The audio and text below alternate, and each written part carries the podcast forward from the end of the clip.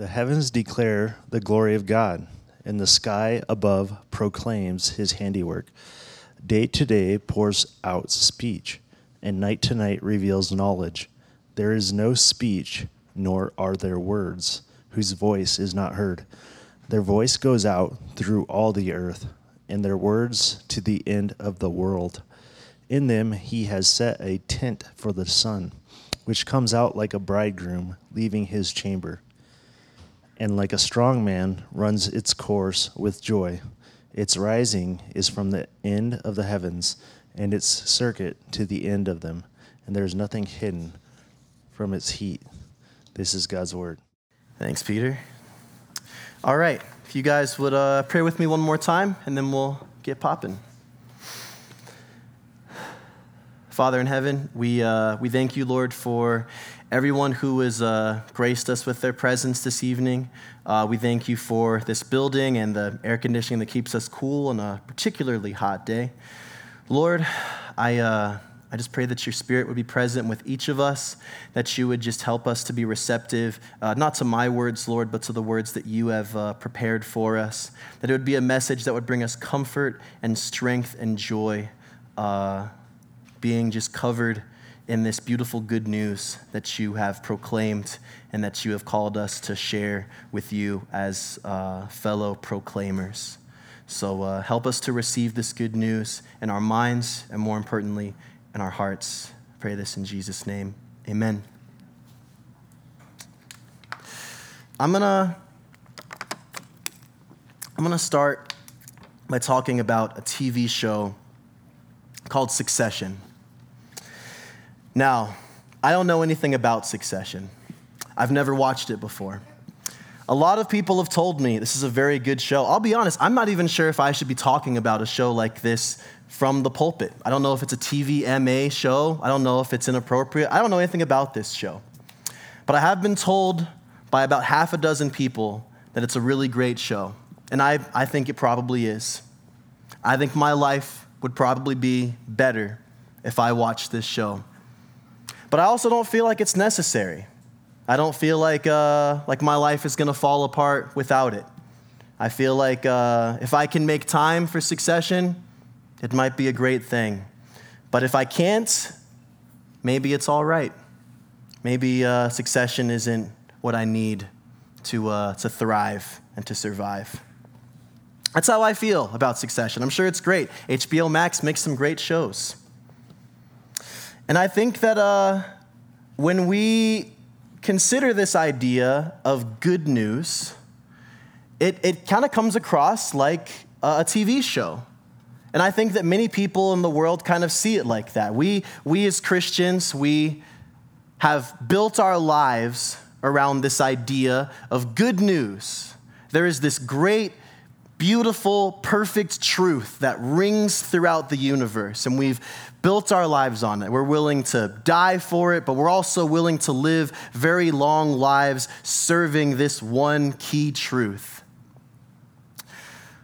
But if we're true to our background and maybe we acknowledge things like, well, I mean, I was also raised as a Christian, or, you know, Jesus came to me during a really personal time in my life it can be challenging to think that this good news is more than just succession, just something that we found a lot of personal joy and happiness in, but that isn't really necessary for the world around us. Maybe if our unbelieving friends and coworkers and family members believed in the good news, just like if they watched Succession, maybe their lives would get better Maybe good things would happen. Maybe they'd find more joy or satisfaction in life.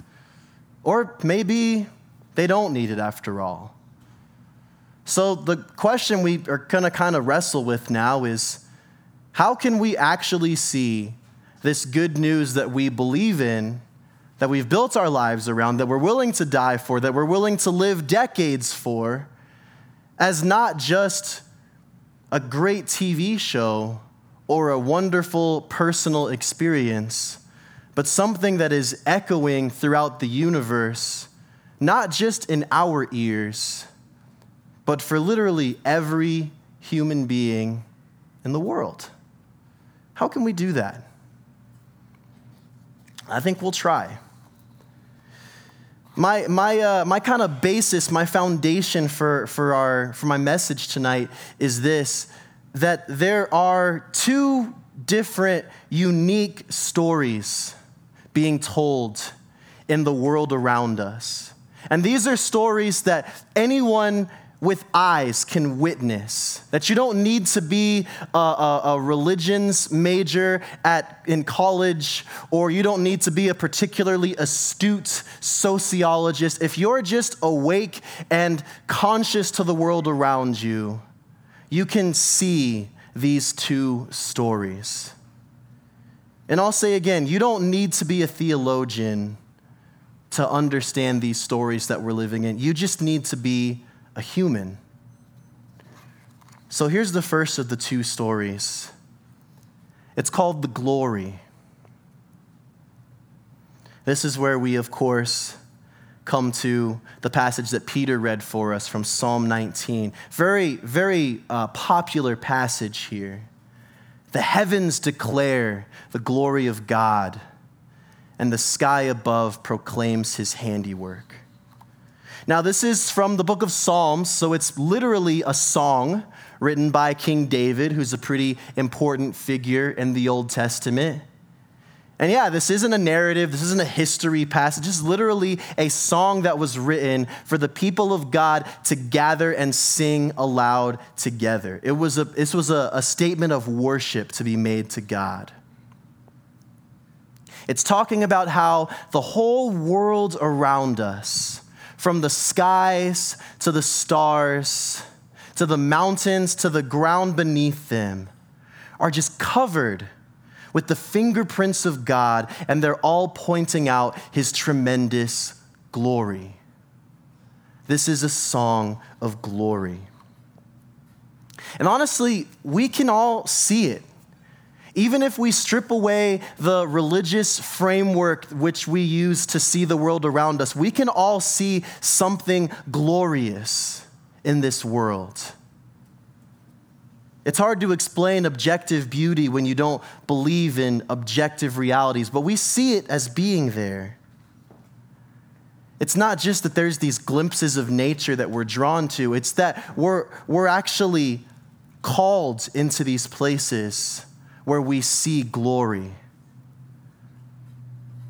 All of creation, from the galaxies above us to the microorganisms, are singing a song without words, and we're enchanted by it. I mean, think of how drawn we are to the enchanting world around us, whether it's, whether it's the view that we get to enjoy after a long hike or whether it's a monument of human creativity like a skyscraper or a piece of art or a really, really good film. Everyone here, it doesn't matter if you're religious or not, everyone knows what it feels like to see a beautiful sunset and just pause for a moment. We commonly point out planets in the sky when they're only visible for a small period of time. Oh, shoot, there's Saturn or, or whatever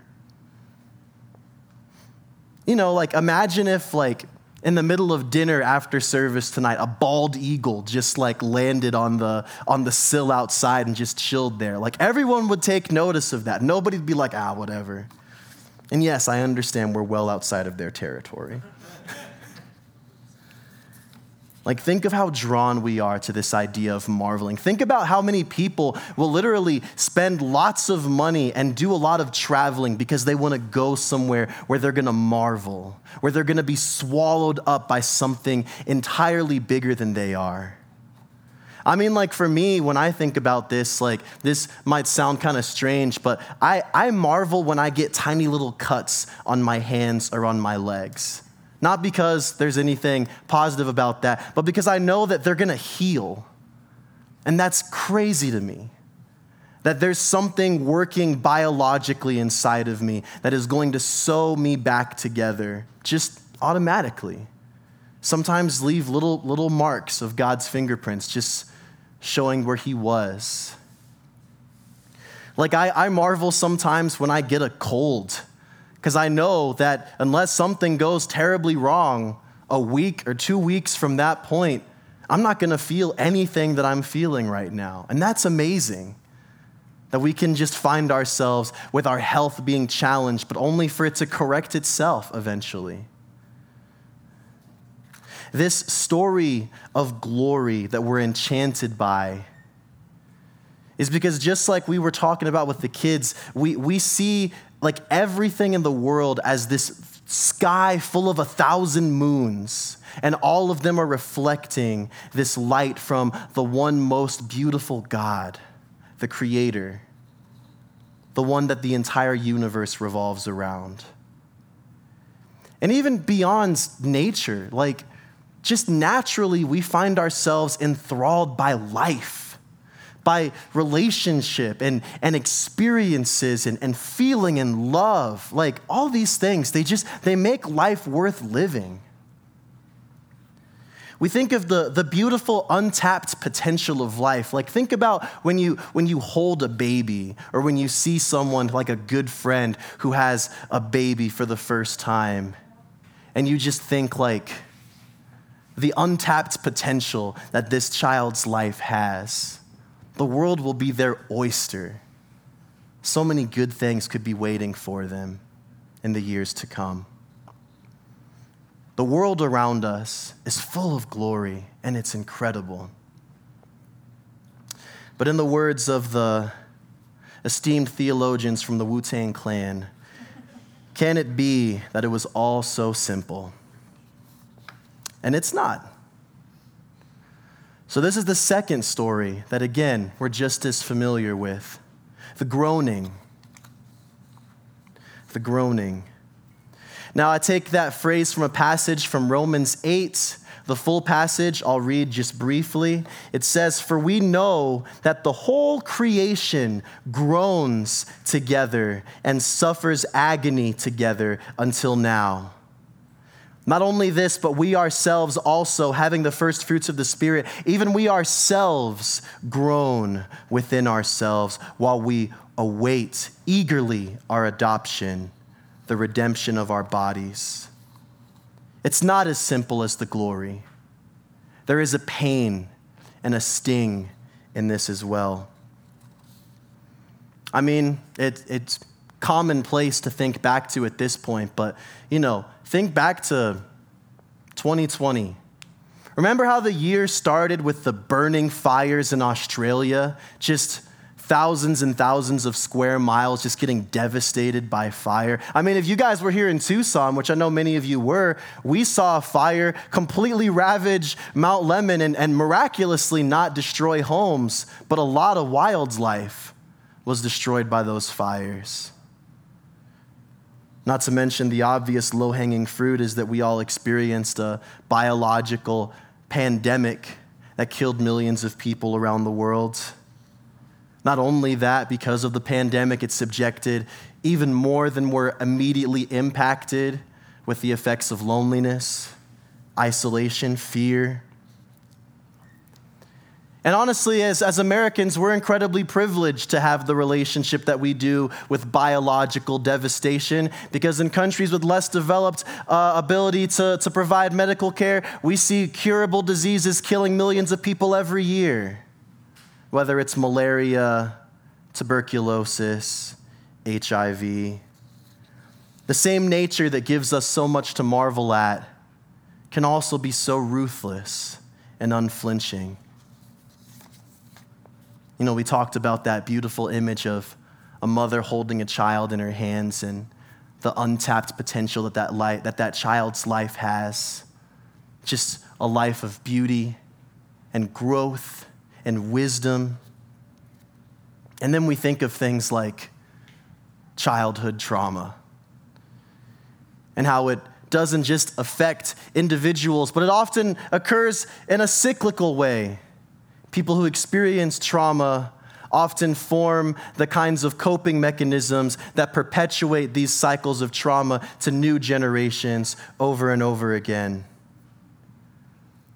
The fears and insecurities that we cultivate as little kids become defense mechanisms that push us away from meaningful relationships, that make true, loving, self giving relationships very difficult for us to experience. Again, we talked about this beauty of holding this little baby in your arms, thinking about how the world is just this child's oyster. Yesterday in Jacksonville, a racially motivated shooter killed three African American people at a dollar store on a Saturday. That shooter was a baby one day, squirming in his mother's arms, full of potential. So were the victims Angela Carr, A.J. Laguerre Jr., and Jerrald Gallion. All of them, killer and killed, snuffed out by the painful groaning of nature. I mentioned a few weeks ago that I recently, about six weeks ago, got a job in uh, working as a hospice chaplain. I'm very sorry that's going to bring a lot of probably very depressing illustrations to my sermons. Uh, I promise in six months I'll get a fourth job at Build a Bear Workshop or something like that. Try to sprinkle in some light. But I'll say this working in hospice, it, uh, it really shows the inevitability of death in a way that I think many of us are comfortable enough to not have to experience. Like, I mean, I'll, I'll, ask, like, have you guys ever spoken to someone who's telling you about a traumatic life experience they had?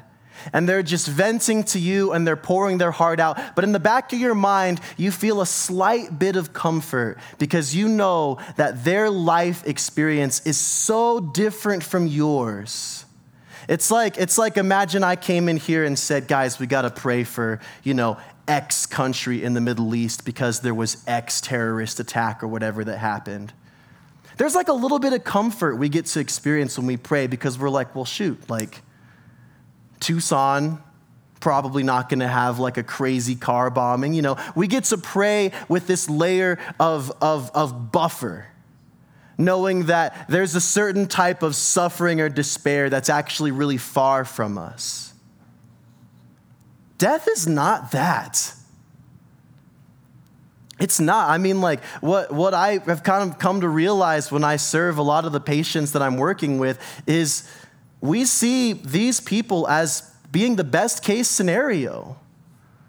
There's people in their 80s and 90s and, you know, who are over 100 years old, whose bodies are just kind of starting to shut down. Like that for us is a best case scenario. These people didn't get cancer at 35, they didn't die in a freak accident. They made it to the end of the road only for the end of that road to be so full of instability. They've spent decades acquiring wisdom and experiences that they no longer have the strength to share with their loved ones if they even have the ability to speak at all. They've spent so many years building beautiful, loving relationships. And oftentimes their minds don't even have the fortitude to remember the people that they care for. Their lungs can't process the air that God is giving them. Their hearts can't beat the blood inside their own bodies. It's kind of a dreadful thing to witness. Nature isn't just potential. Nature isn't just the beauty of the world around us. It isn't just the stars and the cactuses and the ladybugs. It's also the inevitable steep decline. And it's unavoidable. One of my favorite films is about a small town sheriff. He's trying to catch, you know, the stereotypical bad guy. It's a very violent criminal he's trying to catch. And scene after scene, the sheriff is outmatched and outwitted by this man. The criminal isn't just ruthless, he also possesses basically no moral compass. Without any restraints to hold him back, all of the sheriff's limitations become painfully obvious. There's a line near the end of the film where the sheriff is lamenting about his failures to a loved one, and his loved one says, What you have is nothing new. This place is hard on people. You can't stop what is coming. It's not waiting on you. That's vanity. Some have suggested that this film and the story that inspired it is not so much about a bad guy versus good guy interaction, it's about the unstoppable force of nature. It doesn't matter if we're good or if we're charming or if we're smart. Just like this sheriff, we can't stop what's coming. So, how do we respond to this very human very natural scenario. How do we respond to these two stories, one of glory and one of groaning? Some will say it doesn't matter. It's not a big deal. Uh, this is just the world that we inherited. We shrug it off, we move on, it's fine. And that one's the most tragic because it's, it's not real. Of course it matters. If we didn't if it didn't matter at all, we wouldn't be talking about if it mattered. Meaningless existence only makes life that much more devastating. That's not a good answer. Some will say, well, I, it does matter. It does matter, and I will, I will take my destiny by the horns. I will seize my own fate. And, you know, more power to you, but I don't think you'll end up the winner at the end of that battle. These solutions don't work. And if we ask why, we can find an answer in, in, the, in the Christian scriptures. This idea from the author of Ecclesiastes that we have eternity written in our hearts. We recognize the beauty of the world around us. We also experience the pain and the toil of it. And because of that, we recognize there's something deeper and greater that we long for. And without that thing, we can't be satisfied. We'll always struggle. We'll always fall under the futility of this idea that we can't stop the inevitable. And so here's the last story that we'll end on, and it's the good news. The Christian won't say, it doesn't matter. The Christian won't say, I can, I can do this myself.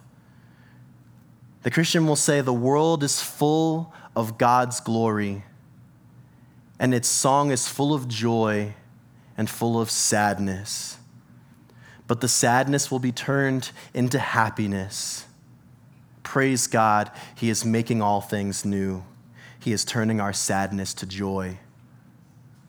Here's the thing about Romans 8 that we read earlier the passage is about cre- creation groaning, but it's not groaning like an animal that's about to die. Creation is groaning like a mother about to give birth. It's not the type of groaning that leads to death, it's the type of groaning that comes before new life. Let me read that full passage so we can get some more context. For I consider that the sufferings of this present time are not worth comparing with the glory that is to be revealed to us. For the creation waits with eager longing for the revealing of the sons of God. For the creation was subjected to futility not willingly, but because of him who subjected it in hope that the creation itself will be set free from its bondage to corruption and obtain the freedom of the glory of the children of God. For we know that the whole creation has been groaning together in the pains of childbirth until now. And not only the creation, but we ourselves, who have the first fruits of the Spirit, groan inwardly as we wait eagerly for adoption as sons, the redemption of our bodies. For in this hope we were saved. That's where the good news of the Christian faith comes in. It's not good advice. These aren't good rules to follow. It's not a good philosophy. It's proclaiming something that's already done. The good news that life itself all creation will one day be re illuminated, filled with light, and broken from the chains of bondage and corruption. The good news that the world is being restored and repaired. The good news that the great mind behind this cosmos that we live in, this great powerful force, calls himself love and expresses himself to his people through love. The good news that the God who is both King of all kings and Lord of all lords would ask that we call him Father. Good news. And if you're a human surrounded by humans, experiencing the glory and the groaning of creation, then the good news should be a tall glass of water to a thirsty soul. It should be meaningful to us. And if we can awaken the minds of the people around us, we can make it meaningful to them as well.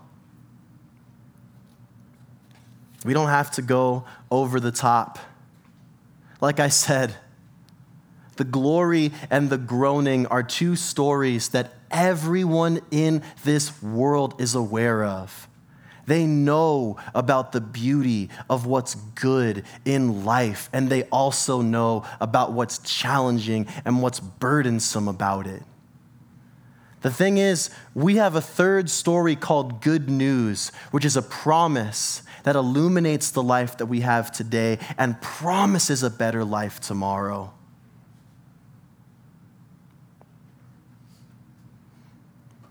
So let's conclude with the, the passage that we started with tonight Psalm 19.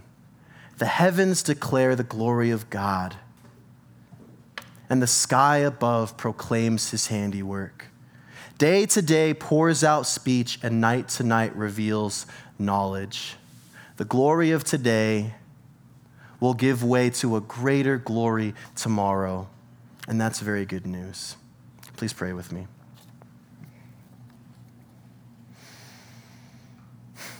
Father, I uh, thank you for thank you for good news. Thank you that we are conscious of these stories that we live in. And I pray that of all of them, that we would find ourselves most moved by this promise of good news. Because if we attach ourselves to the glory of today, we'll be shattered when we see its limitations. And if we attach ourselves to the groaning of today, then we'll spiral downward.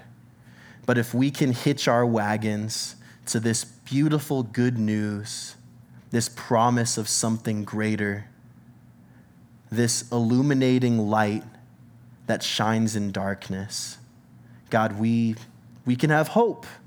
And hope is, is life. Hope is, is a powerful thing. And so, God, please give us hope because uh, we all deeply need it. Please give us hope. We pray this in Jesus' name. Amen.